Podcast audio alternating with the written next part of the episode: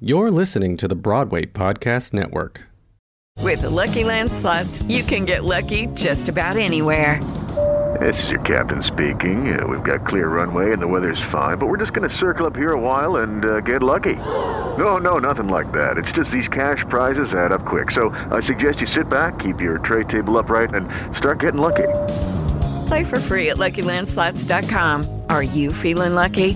No purchase necessary. Void where prohibited by law. eighteen plus terms and conditions apply. See website for details.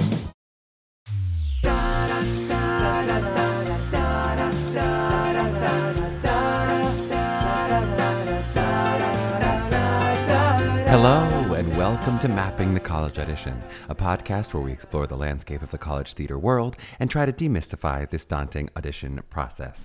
I'm your host, Charlie Murphy, director of M T C A, that's Musical Theater College Editions, and today we have got a gorgeous beachside show lined up for you. Nick Hollomby from the Institute of the Arts Barcelona is on the pod today. Um, we've had Nick participate in our private M T C A walk-in auditions, and he just could not be a nicer guy, including multiple times inviting us out there to come visit, which I'm just going to say, if you see a future months-long gap in podcasts because I'm lying on a beach somewhere, you know who to blame. Um, Nick and I get into today the specifics of I A B and the challenges of an international program. Um, and at the end, we get into some specifics of his own research, including on transitioning voices and global musical theater. And that's something I'm going to try to do more of on future episodes, which is alongside getting to know the programs, I'm going to try to continue delving into interesting topics that are specific to these professors when they come up. So that's something I've certainly been trying to do already, but I'm just going to keep keep massaging that a little bit further. Um, so of course, I'm going to still try to have an open forum for each of the schools, so you can hear what each school is like in a pretty parallel uh, manner, um, but hopefully we can also keep having interesting discussions that illuminate more of the map of this process. Speaking of all over the map, where were all of your Thanksgivings? Were they lovely? We sure had a great one. We were in Chicago, just so close to Megan. I should have reached out to her, but just the in-laws, uh, blah, blah, blah. Um, Solvi loved hanging out with her cousins. Um, I got to enjoy some rest and some time away from the computer, um, as well as, I'm going to say, some blessedly low-stress travel, which feels like it's in short supply these days. It's important to be grateful for the things that don't happen, too. Like, we didn't have a travel disaster. It's always hard to remember that. Like, when you miss a subway car, you're like, God, so unlucky. You don't think about all the lucky times you just caught the, the subway car. Speaking of lucky, there is still just a little bit of time um, for you to sign up for our junior kickoff event, um, which is coming up uh, this weekend.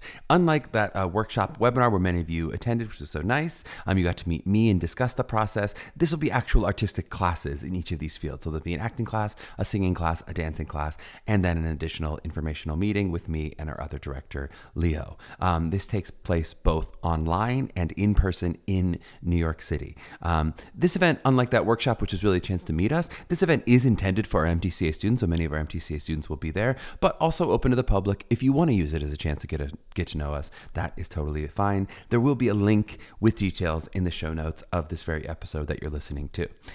All right, well, let's kick off this interview with the charming Nick Hollomby from I A B.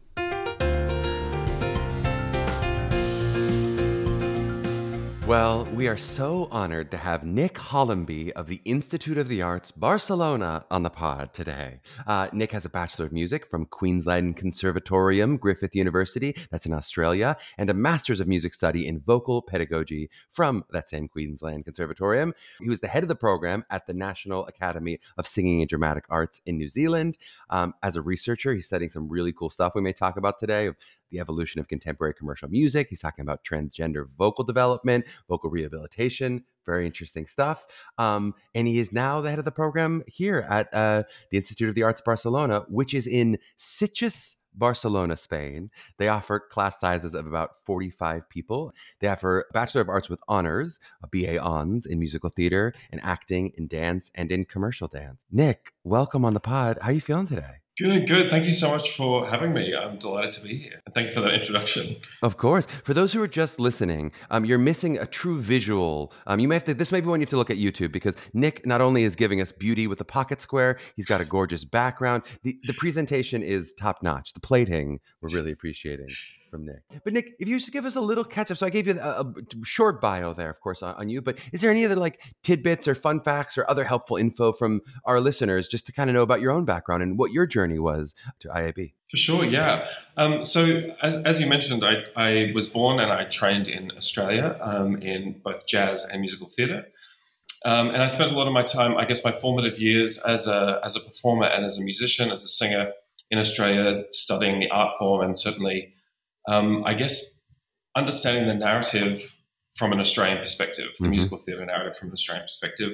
And at the time when I was there, it was very much heavily influenced by the U K and the U S um, musical theatre um, system, which is fantastic and gave us really strong groundings. From there, I moved to New Zealand and then, I mean, that's... Uh, only a four-hour flight away from where I was in Brisbane, but um, a very different, again, very different industry in New Zealand, a much smaller industry, but a really exciting industry for new works, new development. And so that gave me a different perspective once again, um, particularly with the engagement with the Pacifica communities, um, the Māori community from New Zealand. So mm-hmm. um, looking at different perspectives and narratives within musical theatre there. And then here I am in Spain, um, and we have... Um, where I'm working at the Institute of the Arts Barcelona, as you mentioned, um, with students from over fifty different nationalities. Um, so we have um, different perspectives, again, for musical theatre from all over the world here. Um, and so, yeah, I think it's been a really interesting journey to this point. Um, certainly not the the usual trajectory of the uh-huh. traditional process, but um, I guess that international perspective has put me in good stead for um, working with the students here at the I A B. Totally. And we're going to dive deep into the program. But before that, I have to derail us a little bit because mm-hmm. I was helping my partner work an audition where she had to do a New Zealand accent. And I was trying to demonstrate the New Zealand accent. And she didn't believe me. She was like, she thought I was like mocking her. I was like, I may be doing it badly, but it's very, do you do a good New Zealand? Can we, can we see a little Look, bit? I, I would love to say that I do, but my wife is a Kiwi. Uh-huh. Um, and, uh, okay. So I guess the, the big difference for me moving from Australia to New Zealand was the word pen, yeah, uh, P E N, pin, pin. Uh, yeah. And then they say pin, yes, yeah. Can I have a pin, please? Yeah. Um, and so that, that I vowel um, used to throw me all the time. Every time someone would say, "Can I? Do you have a pin?" Um, I would think, "What?" We have that in the American South too. We do that pin pen yeah. substitution here, but yeah. but I can only I could only do the voice like in a very high pitched voice. I think that's why she thought I was mocking it because I could only do it long piece, and she was like, "That's not. It can't be." I was like, "I don't know. It's pinched. I'm trying to do my best here." I think it's challenging, but you, you, you're smashing it. That's great. Oh, thank you. We'll start with compliments. Okay, let's get into your wonderful program. Um, and you mentioned oh, fifty different nationalities. That's incredible. If you were to try to sum up, and of course there's not one kind of student, but if you were to try to sum up, like, what do you think it means to be an I A B student? What What does it feel like? What are the things that, that you feel like, you know, across the board, we tend to have students who are what? I think for I A B students, particularly if we're focusing on the music theatre program, they are um, looking at the global industry as opposed to working towards, say, a more traditional pathway of wanting to go do national tours, Broadway, mm-hmm. West End sort of shows. Um, and I certainly think that was how the I A B formed. We had a lot of U K students, but now because of the number of nationalities that we have, um, we're preparing students for the stages around the world. So we're not just looking at one sort of pathway or um and platform. So I guess a, a global student is the mm-hmm. is probably the best way to describe that. Well, and I ask this question often later of like, where, where do your students come from and where do they end up? Mm. When you say fifty nationalities, is it mostly yeah. European na- nationalities? I mean, uh, what does that actually look like in terms of the percentages? I know you may not know exactly, but the general percentages of what's coming in. For sure. Yeah. I mean, a, a lot of our students come from um, the Europe, the European mm-hmm. continent. So we have a lot of students from Portugal, particularly in musical theatre. Um, musical theatre is really strong in Portugal and they're, they're producing some amazing performers. But then, of course, we have them from across the U K. Um, we have from Bulgaria, the Middle East, Phil- as far reaching as the Philippines, and, of course, the U S and South, South America as well. Um, so it's a, it's a real mix. But I guess, as you say, the, the majority of our students do come from Europe. And does that mean, so are all of your classes taught in English, or are there some classes that are dual language classes where you go, we're going to experiment with some of these other languages? Yeah, for sure. So I, the, all the, the entire program, because we're accredited by uh, Liverpool John Moores University, so it's a U K degree, uh-huh. um, everything is taught and assessed in English. Having said that, um, because we're encouraging students to return back to whether it's Brazil or Bulgaria, Croatia, to perform in their mm-hmm. their home countries, um, we do encourage the students to embrace their, their native language um, and to embrace that in their performance. So there are outlets and avenues within their studies here to perform and demonstrate that. Super cool. Um, well, let's talk through the the three years. And I, I do want to talk yeah. a little bit about that also, that one-year certificate program that, that you mm-hmm. offer. Um, but let's talk about the three years, you know, imagining many of our students, you know, of our M T C A students are looking at doing those those full programs. Yeah. What would those three years look like in terms of the musical theater training and uh, how much acting I'm taking, singing, dancing, how, and, and what that would be structured um, throughout the year? Absolutely. Yeah, for sure. So I guess the closest I can liken the B A Honours Musical Theatre program to is a B F A in this in the States um, because it's highly vocational. It's um, I guess eighty percent practical, twenty percent theoretical. Mm-hmm. Um, so across the three years, it's a traditional triple threat training. Um, I guess uh, in the traditional sense of the training methods that we have, and it would be reflective, I guess, of most of the music theatre courses across the States and in the U K. Um, so there's the acting, singing, and dance foundations. Um, but we we split students in first year between a dance extension and a singing extension. I'll get into that in a second, but acting is at the... At extension the would be more like a major in, for the U S audiences? Yeah, I guess focus? It would be more like... A, yeah, I mean, there's there's no difference in the degree in the piece of paper that you get at the end uh-huh. um, with as far as majors are concerned, but the, the extension sort of just pushes you in the areas that you're stronger and develops the areas that you still need to work on. Mm-hmm. Um, so by the end of third year, everyone is at a similar level. Mm-hmm.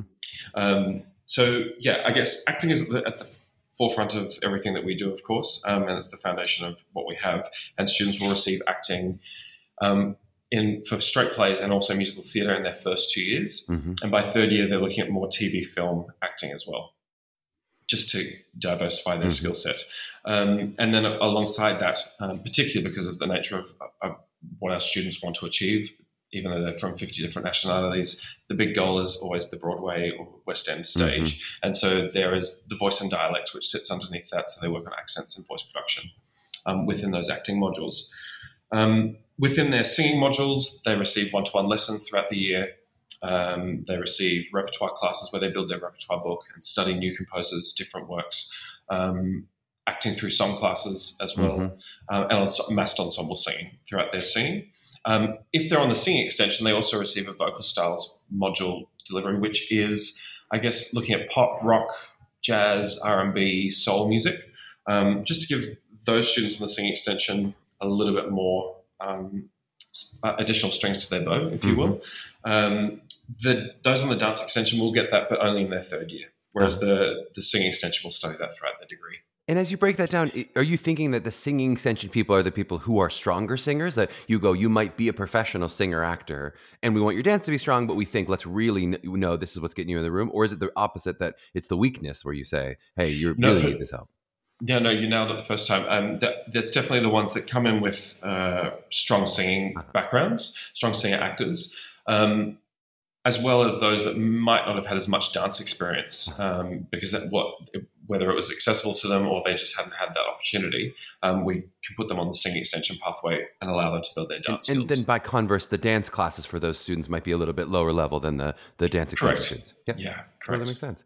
And then what about, so we mentioned those different degrees, you know, you, you can get the B A on, B A with Ons in musical theater. Mm-hmm. I keep, probably not with Ons, it's a B A Ons or with honors is probably how I should be saying it. But, uh, um, Bachelor of Arts with Honors, yeah. Yeah.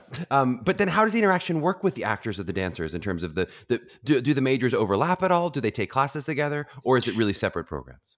For sure, yeah. The, those two extensions work together in a lot of different modules. So um, I, I guess modules are probably similar. Do you call them courses in the States? Sure. Yeah. Yeah. So um, the modules are like courses. So I guess um, that within their music theatre repertoire ensemble, for instance, they will join together and work on production numbers from well-known musicals.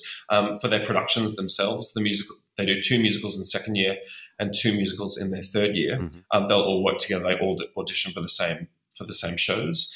Um, for all their music theatre history classes, for their music theory classes, for their um, professional studies classes, which looks at mental health, vocal health, physical health, uh, and well-being, for their industry prep, it's all combined. So the only times that they really split is between those dancing and singing um, papers. So that's closer to what we would maybe call a major in that way of like, yeah. you're an acting major, a dance major, a musical theater major. You're all in the same school together, but then there's that focus even within that for the B A on musical theater where you have the extension or whatever. It's like the sub major. Yeah, correct. Yeah, okay, that's... I love it. Now we're parsing our language here. Let's talk about so the kind of how you prepare your students for the launch into the business. Mm-hmm. So, you know, after that third year, whether I want to go to Broadway, whether I want to go to the West End, you know, what are what are we learning in terms of audition prep or just also business, uh, the business kind of stuff? For sure. So um, our degree has a module that runs right through all three years in the same way that they have the dance, singing and acting uh, modules. They have a professional studies module. So in first year, you're looking at, as I mentioned before, well-being. Um, so that's looking at mental, physical and vocal well-being to prepare you for not only your studies, but for the industry. Mm-hmm. Um, by second year, that then develops into industry studies. So you start to look at key individuals within the industry. Um For those that are coming from the U K, they'll look at particular theatre companies, um, producers, and likewise with those from the States. Um, and then by the time they go into third year, it's preparing them for the grind of auditions. So you'll do weekly mock auditions um, with both guests and internal staff. Mm-hmm. Uh, you'll learn, you'll put together your C Vs, get your headshots done. There's a full industry showcase where we invite uh, producers, casting directors, and agents from across Europe. Uh, and we also send the material, of course, to the States for those students that are coming across from the U S. Um, and so that, that whole module system works towards getting the students industry ready. Totally makes sense. And then what about, are they taking any other classes? So am I getting anything else in the, you know, so if I'm doing a lot of acting, singing, dancing, am I doing any English classes or any, you know, normal college kind of stuff? So because of the, the nature of the degree, and I guess in a lot of countries, an honours degree will run for four years, mm-hmm. uh, whereas we've condensed ours into three. Um, so unfortunately, we, well, I, I guess not unfortunately, but we really try to focus on the the key content of what they're going to need once they get into the industry. Having said that, because of the location, and for the majority of our students, they do move to Spain, you can study Spanish in mm-hmm. your first in your first year. There are a lot of cultural activities and events that take place here to embrace the wider community, both within the wider Spain, but also within Catalonia, where we're located. Mm-hmm. And so, I guess for the students outside of their music theatre training, um, they can take part in those events. For our music theatre students, they can also talk to those on the Bachelor's with Honours dance programs, mm-hmm. the commercial dance or contemporary dance, as well as the acting programs, um, and work with the specialists that come in for those programs. So they get different perspectives there.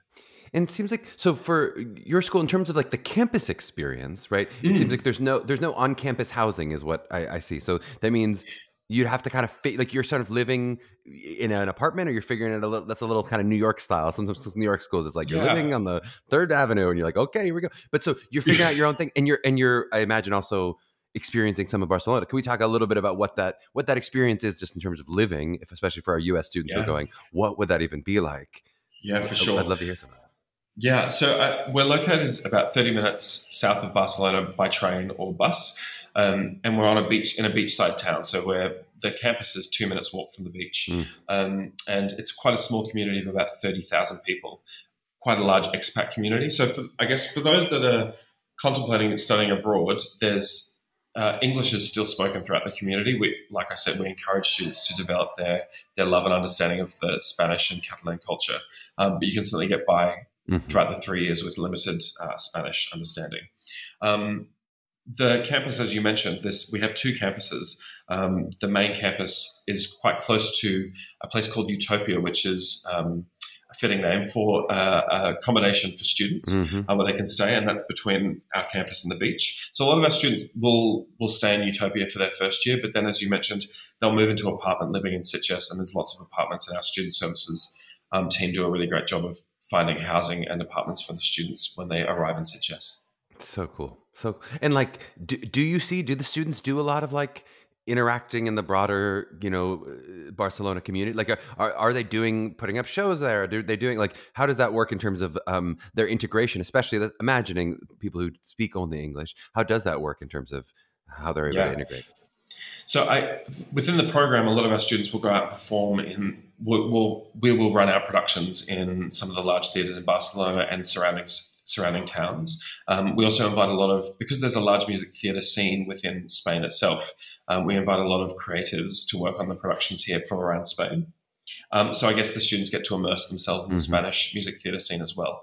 Um, having said that, there's lots of different festivals. I mean, the, the Spanish, for those that have travelled to Spain or know anything about the Spanish and Catalan communities, they love to celebrate everything. So mm-hmm. every weekend there's a different festival or celebration on. Um, so we've just had the, the film festival, which is one of the biggest horror film festivals in the world, um, that was in Spain and or in Sitges, I should say, and the students were involved in that. Mm-hmm. Um, there's a wine festival. There's a...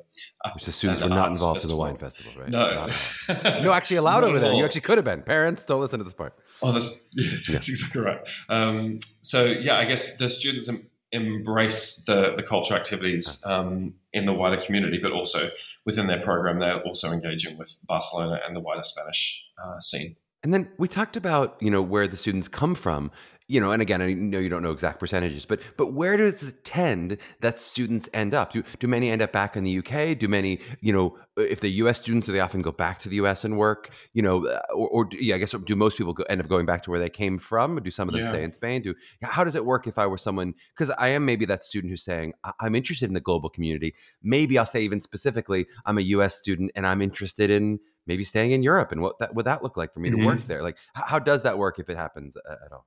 Yeah, so I, I guess there's a fifty-fifty split with for our students, um, especially those coming from the U S or the U K, where visa, or people like myself from Australia, where visas for Europe um, mm-hmm.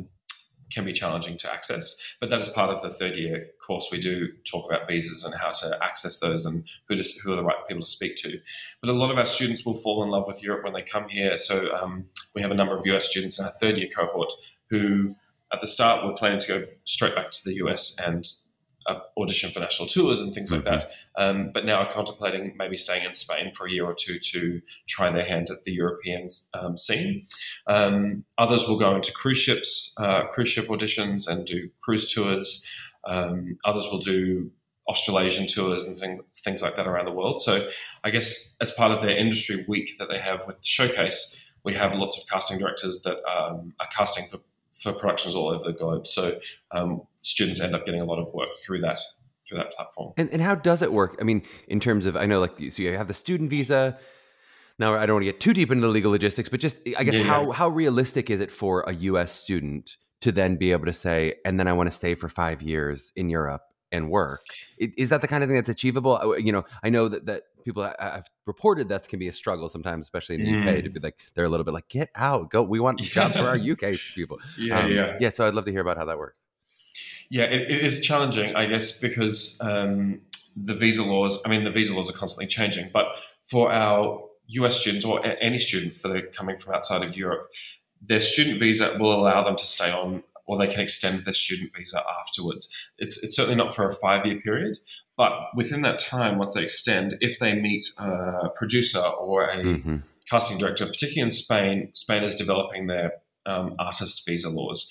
Um, and so they're, they're developing ways for artists to be able to come and work in Spain because the, the industry is booming here. Mm-hmm. So for those that want to stay, um, they can be sponsored and then put onto a visa if mm-hmm. they're lucky enough to get through through that pathway. And I've seen a lot of that on the reverse end of, you know, some of our coaches who, you know, from Europe or whatever, who have then tried to do the, and it's doable. It just seems like it's a lot of work. It's not, it's not an yeah. easy, like, oh, just apply and you have it. You're like, yeah, for sure. No, exactly. Exactly. Um, what about the reverse where with some of our American students who are like, I'm so excited about this. I love the idea of the global community. I love the idea of living in Spain on the beach for three years. I mean, a lot of our M T C A students who've mm-hmm. ended up there, that is a hard lure to pull away from, from them. Yeah. But if they are thinking, and I've heard this fear with just any international school, to think, you know, you mentioned we'll have the film showcase and that we're, of course, the preparation is going to be be good. But is there any kind of connections to U S, you know, um, agents, U S casting directors? How how would they then be prepared if I want to then come do Broadway? How would I be prepared yeah. for the kind of the U S market?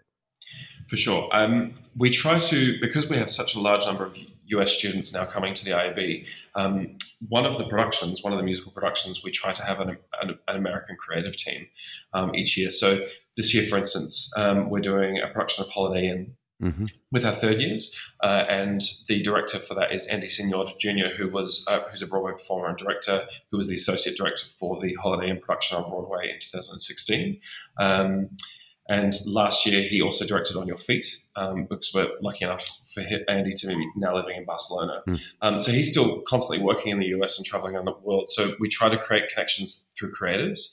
Um, but then, of course, we have lots of um, Zoom or Skype calls with uh, industry professionals mm-hmm. in the States, just so the students feel like they've got that connection. Because as you say, three years in Europe is great, but if they're wanting to then return to the U S, it's important that they have that industry, real-time industry connection and feel like they've got their finger on the pulse for when they return. Well, it's amazing also in, in through the pandemic, like the distance between Spain and New York versus, let's say, Chicago and New York became almost identical, because that's basically how things were happening, and in some ways still happening. The episode that we're releasing this week, um, uh, we talked with a manager who says, you know, her his client is now making their Broadway debut, and he's never met with her. He's like, I've only ever, wow. I saw the showcase online. We've only had yep. meetings on Zoom, and she was in Chicago. She was, you know, went to Northwestern. Amazing. That, you go like, that's the way the world works sometimes now. Like, yeah.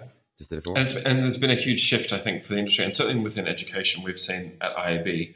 Um, there's been a shift in the students that now are willing to travel overseas uh-huh. and and study. I think it's sort of because of the lockdown and COVID and the global pandemic, we all became so close in a sort of digital way mm-hmm. that that idea of traveling and working with others from abroad is a little bit more accessible in some ways. Mm-hmm. I love it. Um, let's talk about cost. So I'd love to hear kind of from a, a, a baseline cost, which, and if it's different from uh, American students versus uh, European students, to hear, hear that too. And then also just a little bit about scholarship opportunities and, and realistically kind of what my net all-in cost is going to be if I'm going to end up at I A B. For sure. So um, within, I'll talk about the scholarships first and work backwards. So the scholarships, um, we have talent scholarships as part of the I A B offerings, um, and they're sort of given out as part of the audition process. Mm-hmm. Um, having said that, because we're aware that a lot of students are traveling from overseas, and because you sometimes you can receive loans, but sometimes it depends on how your bank um, mm-hmm. or your the, the loan system works. Um, certainly for our U S students, that's something to look into if you're wanting to study overseas mm-hmm. in Spain, just making sure that the money that they have saved is not uh, connected to only being able to study in the U S. Mm-hmm. Um, but we do have financial aid and financial support for those students that are interested in studying um, abroad um, within the program.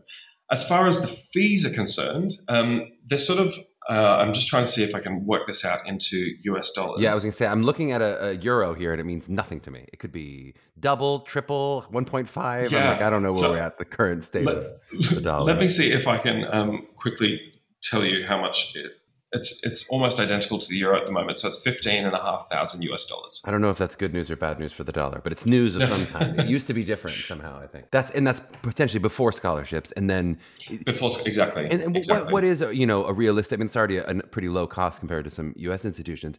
But what is a realistic? You know, if I were to get a talent scholarship, you're really excited about me. It's like, would that be three thousand dollars, five thousand dollars? Like, what what would be the thing where you go? Is anyone going to school for you know basically free? Yeah. Like, how does that work? So the, the talent scholarships will range in percentage discount. So you you'll um, you might receive a fifty percent scholarship off your fifty percent off your fees, or it could be up to a hundred percent off the fees. Um, and so, like I said, that's as part of the audition process. The panel will sit down and discuss um, the talent offering, talent scholarship offerings, mm-hmm. and then send those out. Um, so within musical theatre, we have four um, talent scholarships that we we give out each year within the, the cohort of forty-five. Uh, many of our students now, and of course we did this wonderful walk-in with you last year, which was mm-hmm. so great. And so, so a lot of our students That's are really amazing. Excited about this possibility. I'd love to kind of hear, come decision time, you know, what are those factors that you feel like you're hearing from students? Maybe that makes them decide, oh, I'm I'm not going to go to, that's too much of a leap. I was thinking about it, but now I'm, I'm going the other direction. Or what is the thing that makes them go, yes, I'm making this. This is my final decision. I'm making the jump. Yeah. Um, you know, what what makes it feel like, not specific to our students, but just in general, what as you're having that, you know, the, the decisions back and forth and they're weighing options and you're trying to woo them over. What does that discussion go like? And what are those big factors that you feel like are either sealing the deal or making them go, ah, this is actually not the right school for me? Yeah, for sure. I think the the first major point of contention for students is always studying so far away from home. Um, And I guess coming out of COVID, I mean, certainly I'm from Australia. I haven't been able to go home and see my family in nearly three years. Um, and so for students that have gone through the pandemic who haven't been able to even see their family that live, as you're saying, you know, maybe just a few states away, mm-hmm. um, that could be a challenging idea to move themselves halfway around the world.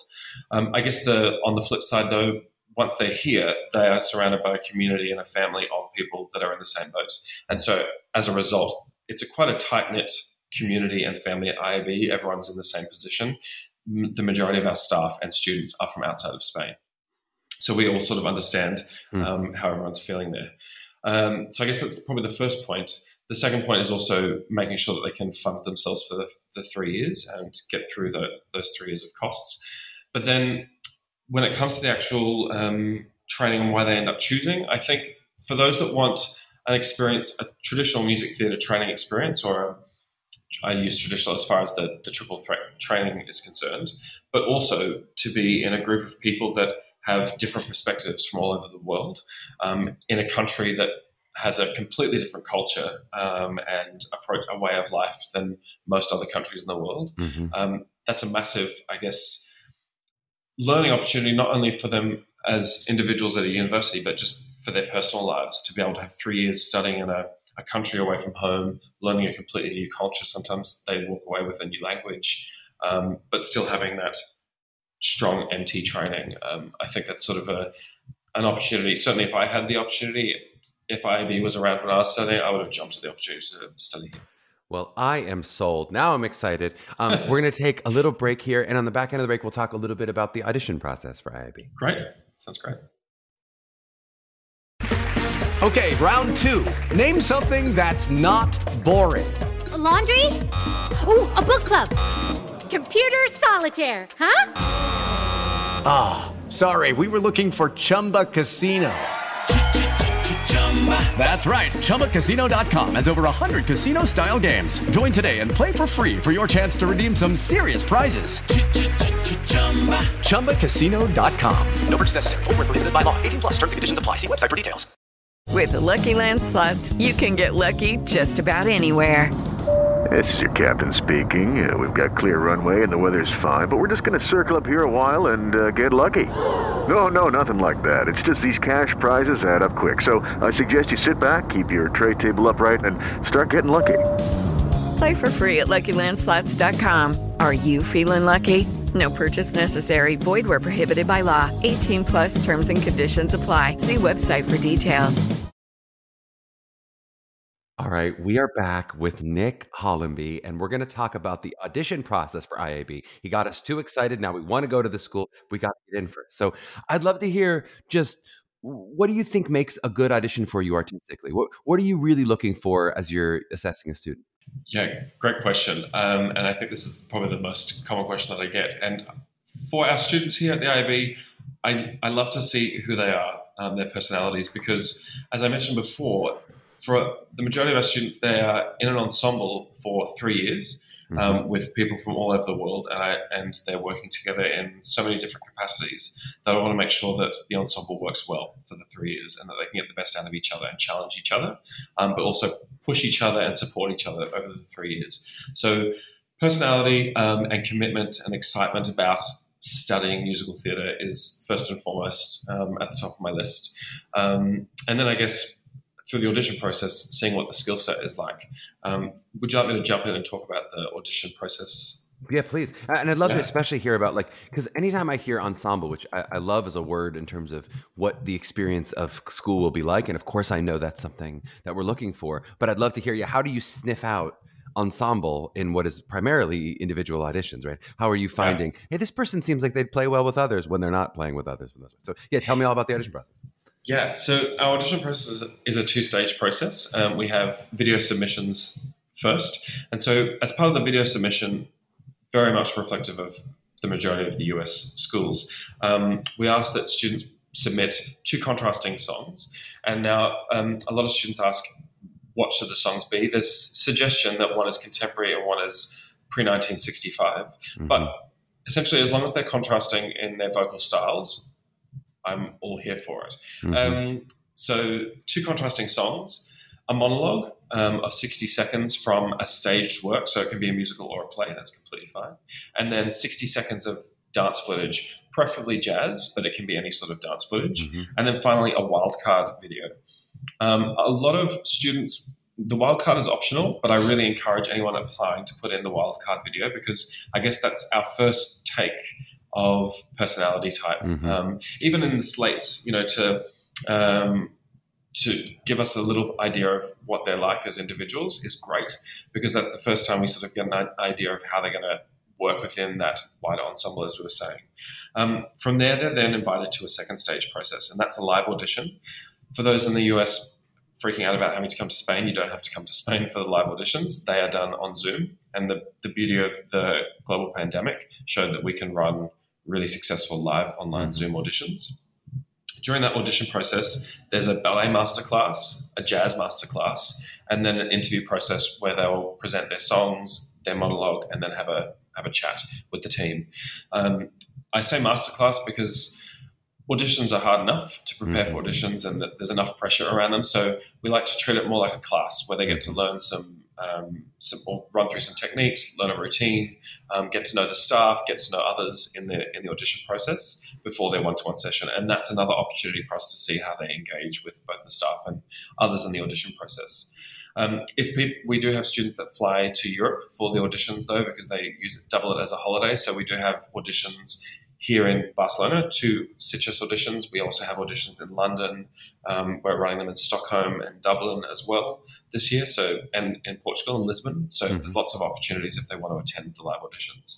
Um, and I guess as part of getting an idea for the, or a feel for what they're like as individuals, the interview process is where we sort of um, have a nice chat, get to know what they've done in the past, what their aspirations are like, um, why they want to consider studying halfway around the world, what, mm-hmm. what what are their hopes and aspirations, why is Spain a part of that, or I A B, I should say.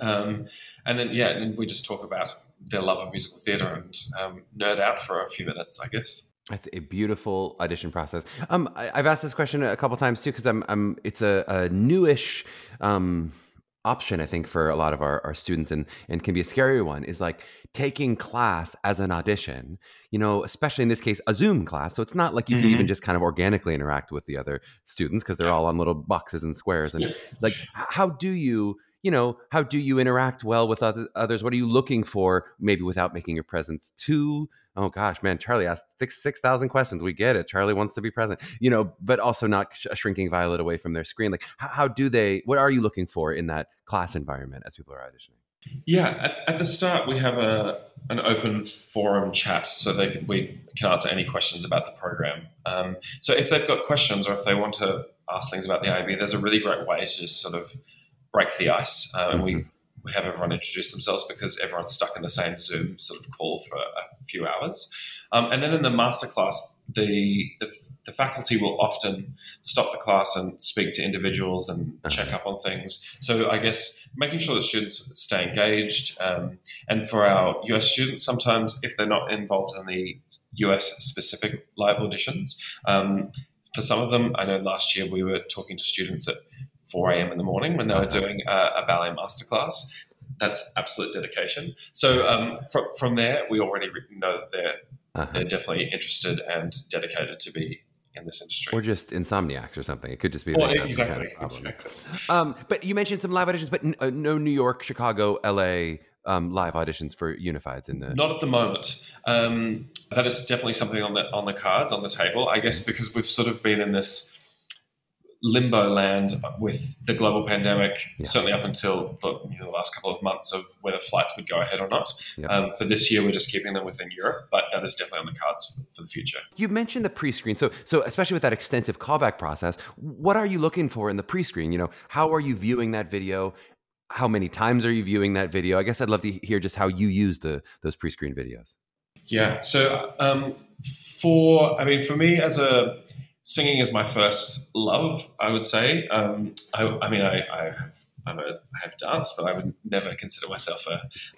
I have danced. It's a very specific... I have danced. I have yeah, danced. Yeah, it, I have um, moved away slightly from that. But uh, so from a singing point of view, um, I guess I, you can hear within the first thirty seconds of their sixty second cut mm-hmm. um, what you're looking for as a, when you're auditioning them.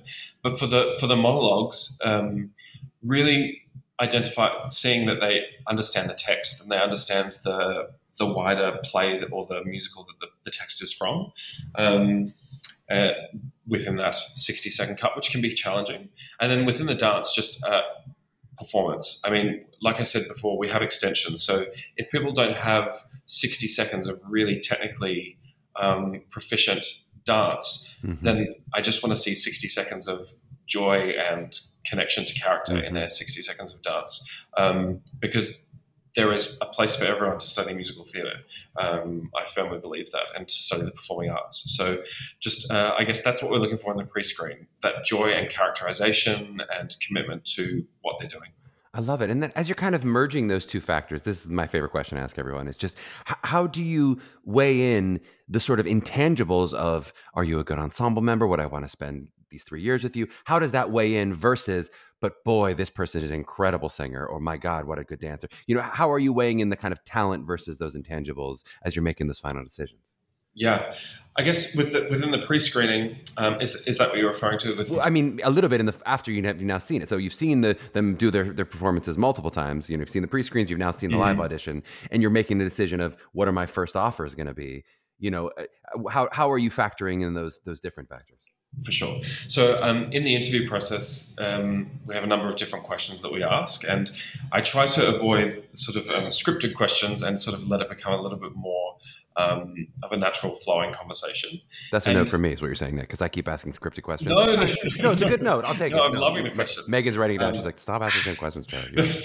um, so within that sort of, I don't want to say organic, but that organic conversation, it's really interesting to see um, or hear about the backgrounds of the students and to see what they want. And during that time, you get a pretty, even in that fifteen minute conversation, um, you get a pretty clear indication of what they're like as a as a person, mm-hmm. first and foremost, um, and their character, and outside of anything to do with musical theatre. And I think it's important, as I said before, if they're studying here in Spain and they're studying musical theatre, that you get an idea for what they're like outside of musical theatre, because musical theatre, yes, is is what they want to do, but it's not the be-all and end-all for mm. them. They have to be a person first and foremost.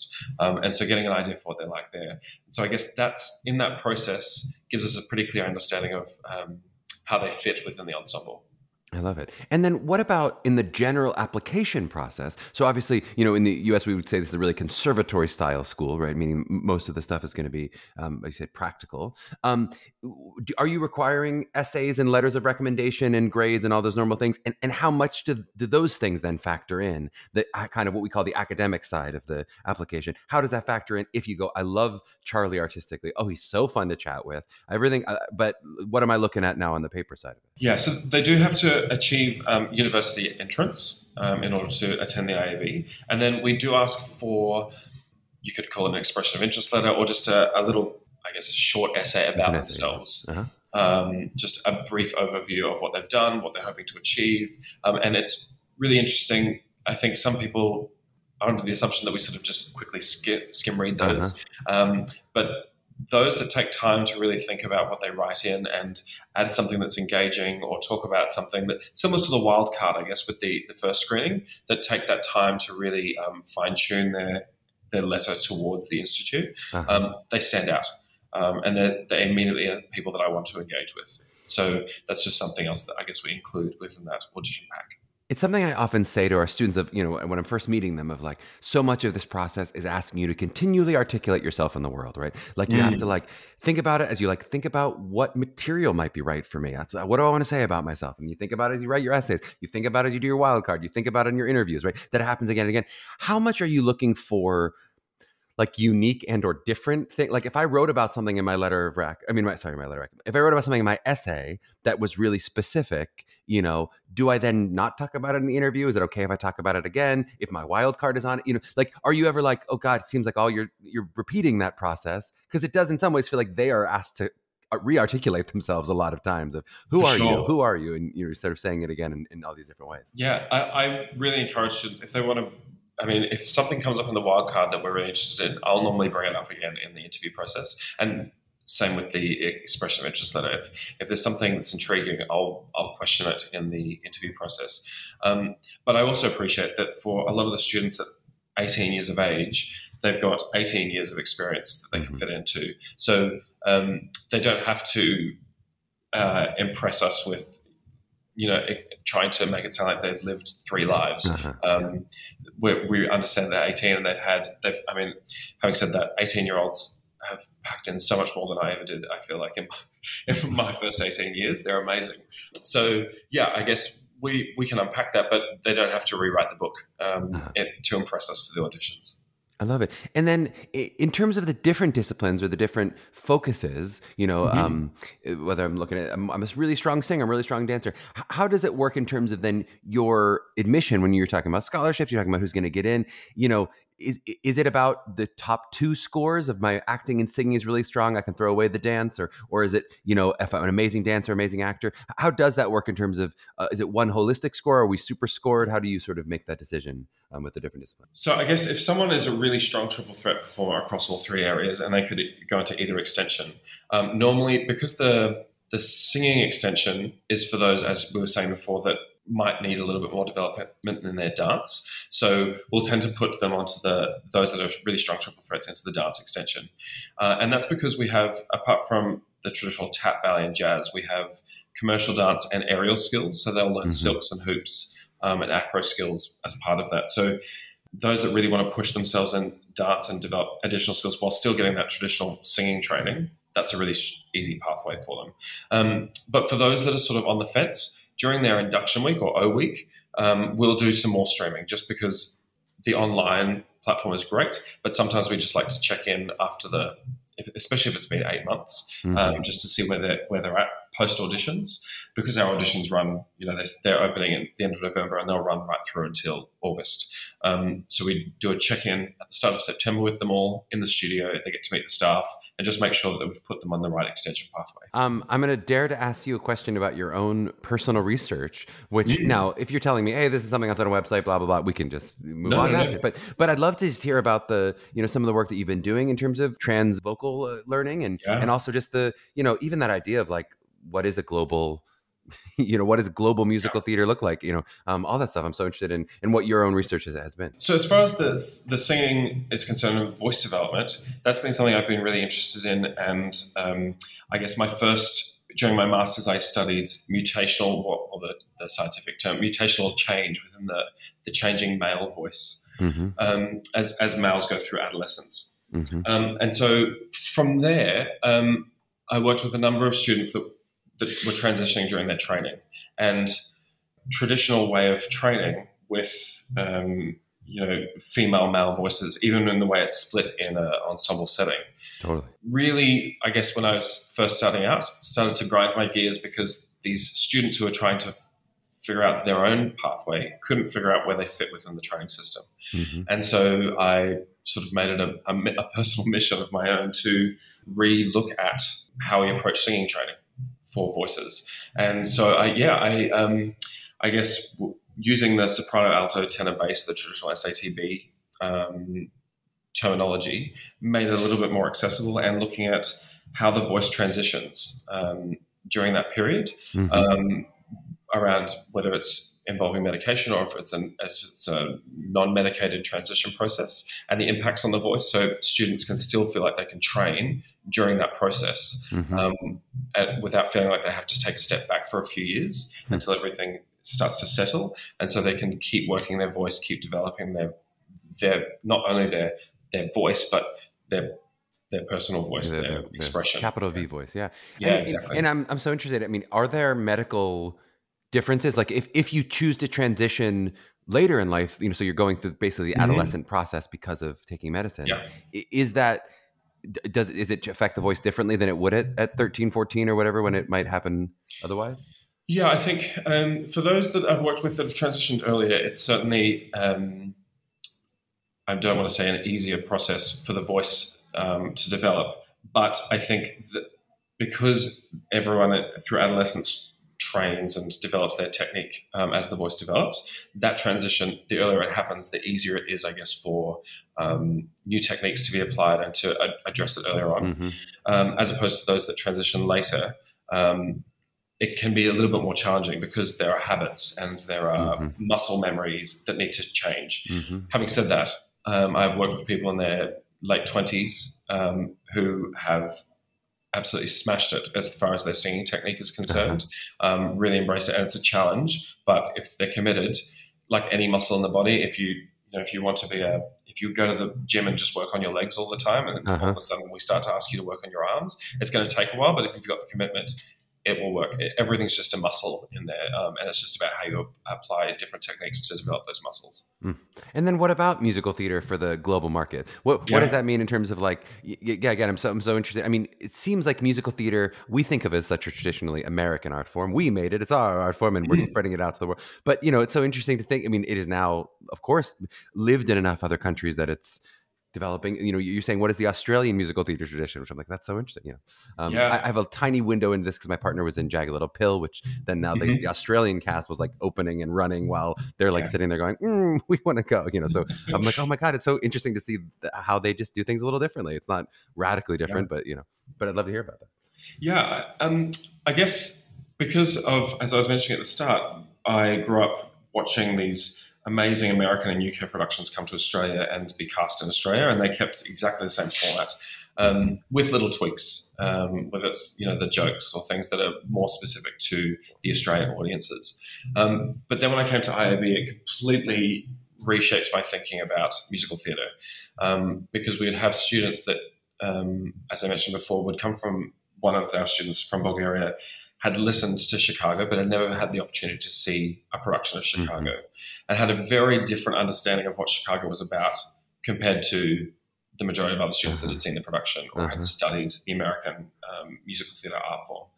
And so that perspective, um, especially in music theatre history classes or um, in contextual studies, when you're looking at race and um, diversity within the, within the musical theatre art form, a lot of the discussions that have happened over the last two years, especially, or three years, I guess, mm-hmm. um, sometimes come as a shock to our students from across Europe because they've been separated from the, the traditional music theatre, um, I guess, the traditional music theatre canon. They're mm-hmm. not familiar, as familiar with it. Um, and so those perspectives are super exciting to discuss um, and really refreshing. So I guess... Meaning they come in without any of those preconceived notions. They're like, yeah, yeah well, exactly. anyone can play. I just, this is a voice, all I hear in, in the thing. That's right. And, and sort of watching them recontextualize their thoughts uh-huh. on things, or watching others recontextualize their thoughts on um, roles and identity uh-huh. within musical theatre. Hmm. So there's that. And then I guess there's also... Um, From certain countries, the you know I, we really try to promote, whether it's non-traditional casting or female playwrights, or um, you know they have to study songs that are not. So we have you know female composers, we have um, from the global composers from the global majority. So students have to really take some time to look outside mm-hmm. um, the, the box. And for those that are from other countries outside of you know the U K, the U S, Australia, even. The, the repertoire that they bring to the table, sometimes from their own countries, is quite interesting, mm-hmm. whether it's original musical theatre from their country and they translate it into English. But there's there's so much musical theatre happening within, I mean, in Korea, there's a massive music theatre mm-hmm. scene. Um, and it's, I think, the more we as artists open up to that, the the more our industry can improve and grow and change and adapt. And I think, um, I mean, it's certainly... going in a, in a great direction, but I think the more yeah. we open to the global perspective, uh, the more exciting it will be. That's where I think you're very smart to say two contrasting songs and then le- leave that open to interpretation as opposed yeah. to one pre-nineteen sixty-five Broadway show, another post-nineteen sixty-five Broadway, because it just opens the can to go, what what do you got? What what, yeah, what do you think exactly. is, what does your voice do? That's yeah. very smart. Um, I just, the last question I'll, I'll throw is just about parents. Uh, we have a lot of parent listeners. Um, sure. And I would love just in terms of your advice to them, if they're sort of listening for their child, maybe their child's a sophomore or junior, is just really kind of mm-hmm. starting and looking at all this, you know, as they're going through this process, um, considering especially maybe some international schools, what advice if the parent is freaked out going, oh my God, there's already a hundred and some schools on the U S and I got to do more schools. Um, yeah. What would your advice be to, to those parents? Yeah, I my advice would be encourage your child to, or in, embrace your child's decisions, because I think for um, and support your child's decisions, because for for us to commit to three years of study is a massive undertaking. I appreciate that it's a massive undertaking for not only the student but also for the parents and the family. Um, but that's a it's a three year financial and also situational commitment. And if the, if the child wants to study abroad, or if they want to study a specific school, if that's where the connection is for them, that should come first and foremost, even if it's not the, the school that you had thought or hoped, mm-hmm. uh, or college that you had hoped um, your child would go to, because I think it's really important that the the learner, the student, feels supported and embraced by the Institute. Um, it's sort of trying to fit like a square peg in a round hole if you if you don't support that, mm-hmm. that pathway. Um, for studying abroad, um, the world is so small now, and we're so connected because of the digital platforms. Um, even you know, travel post-pandemic is back, and mm-hmm. you can be you know in the States within eight hours on the on the East Coast um, from here. So. Uh, it may seem like a long way, but the cultural benefits mm-hmm. and the experience, the lifelong experience, and the the, the friends that they make. I mean, you, you, the students then have holiday places in, you know, twelve different countries once uh-huh. they graduate. So um, that alone is an amazing experience for the students. Yeah. And for our U S students, they'll stay for twelve months and do a, an O E after their studies and travel around Europe to all the different countries, staying in friends' houses. And I think that experience outside of the training is is worth its weight in gold. One bonus question I just forgot to ask you from before. I mentioned at the top, just that one year gap year for, you know, so if I'm an eighteen year old and I wanted to maybe do the one year program, mm. what does that look like? Yeah, so the foundation program is uh, essentially to prepare students or keep up their training before they enter the B A. It's um, it runs up until the spring break, so it starts in September, runs right through till around April mm-hmm. um, for spring break. And so it's about twenty-two weeks in total, and it's completely reflective of the B A. So you, you'll take singing lessons, group singing, um, dancing, tap, jazz, ballet, commercial. Um, you'll take acting classes. You'll study contemporary and classic texts. You'll have an audition and application mm-hmm. module, which prepares you for auditions um, for B A programs. Um, and it's highly intensive. It's five days a week. You're sort of in from nine till six each day. Um, and you're working alongside a dance foundation group as well. So there's a lot of mixing between the two disciplines, between musical theatre and traditional contemporary dance. And is that also an audition-based program? Would I also be auditioning for the, the one-year program?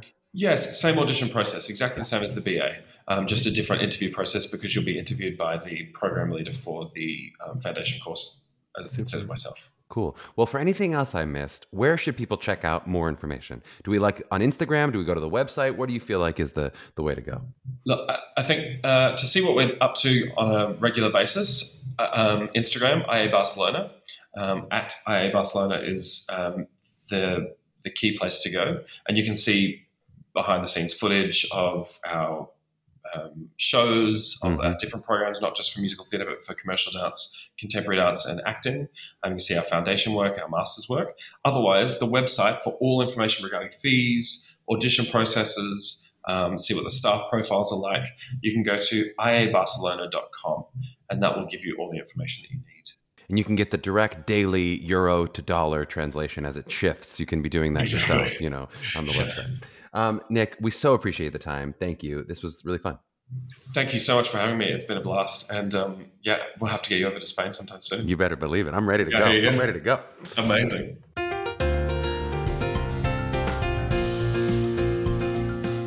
Well, crikey, I hope you enjoyed that interview. I was a bit punchy there, wasn't I? Maybe it was starting off with the New Zealand accent that really put us in a, a weird place. But I found Nick to be so charming and so fun to chat with, as well as I think a really mature and sober voice in the international musical theater community.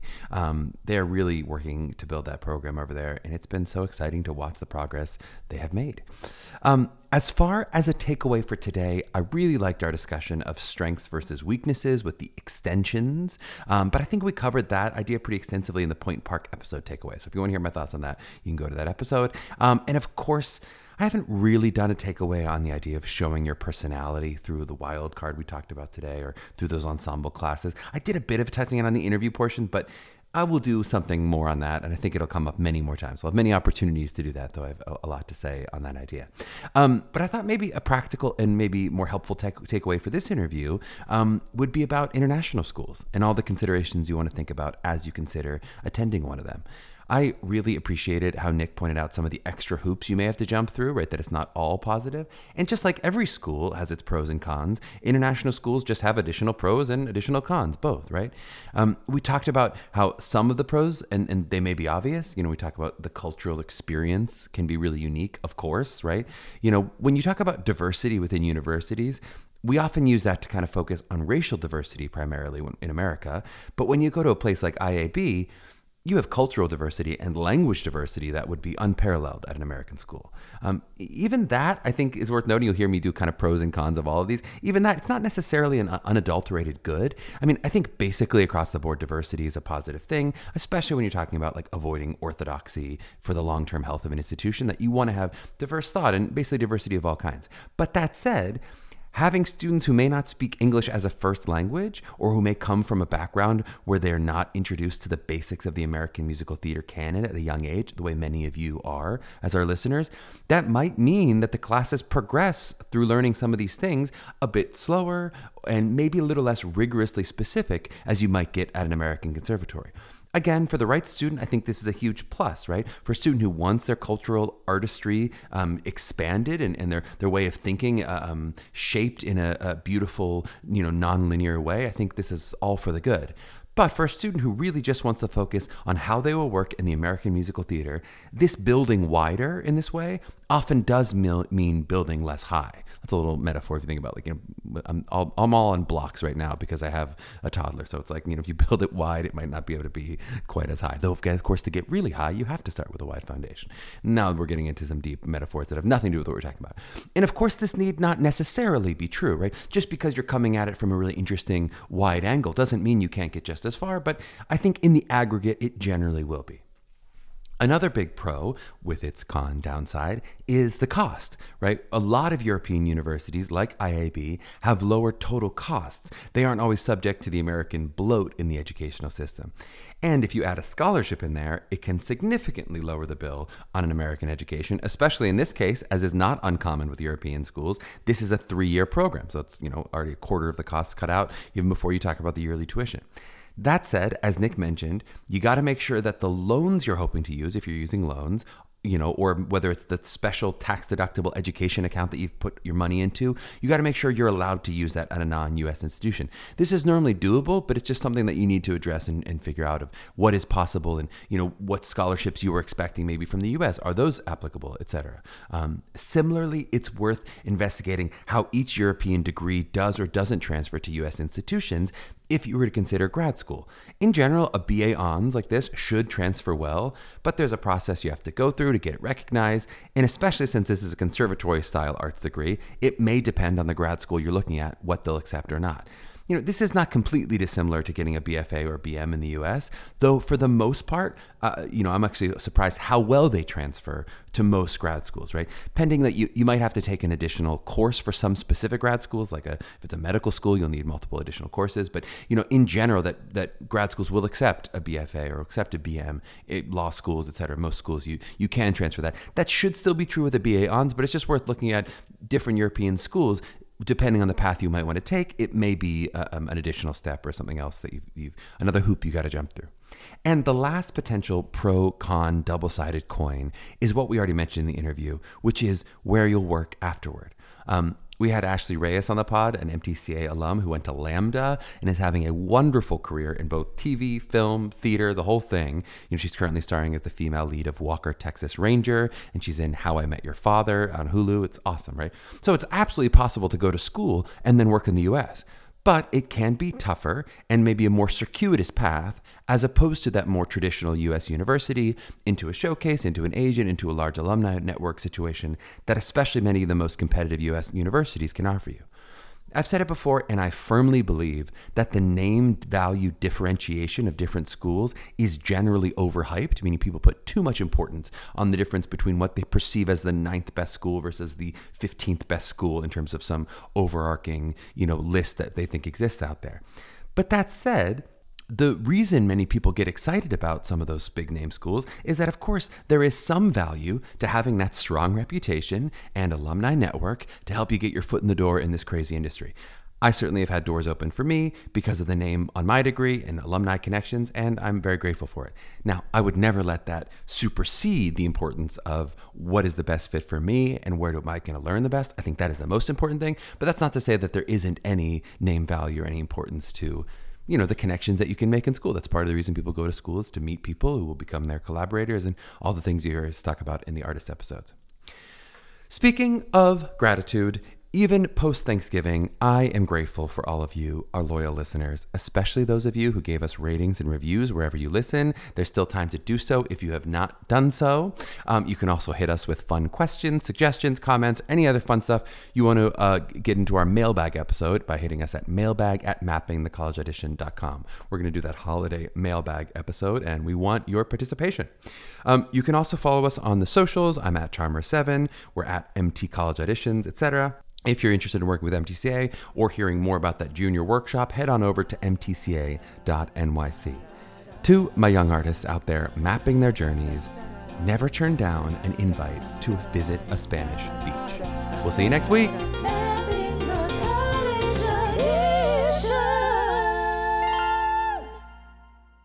Hey, it's Leslie Odom Junior here on the Broadway Podcast Network to tell you about the RISE Theater Directory, a program of Maestro Music. RISE is a national online resource designed to connect and empower backstage and administrative and creative theater professionals from underrepresented backgrounds.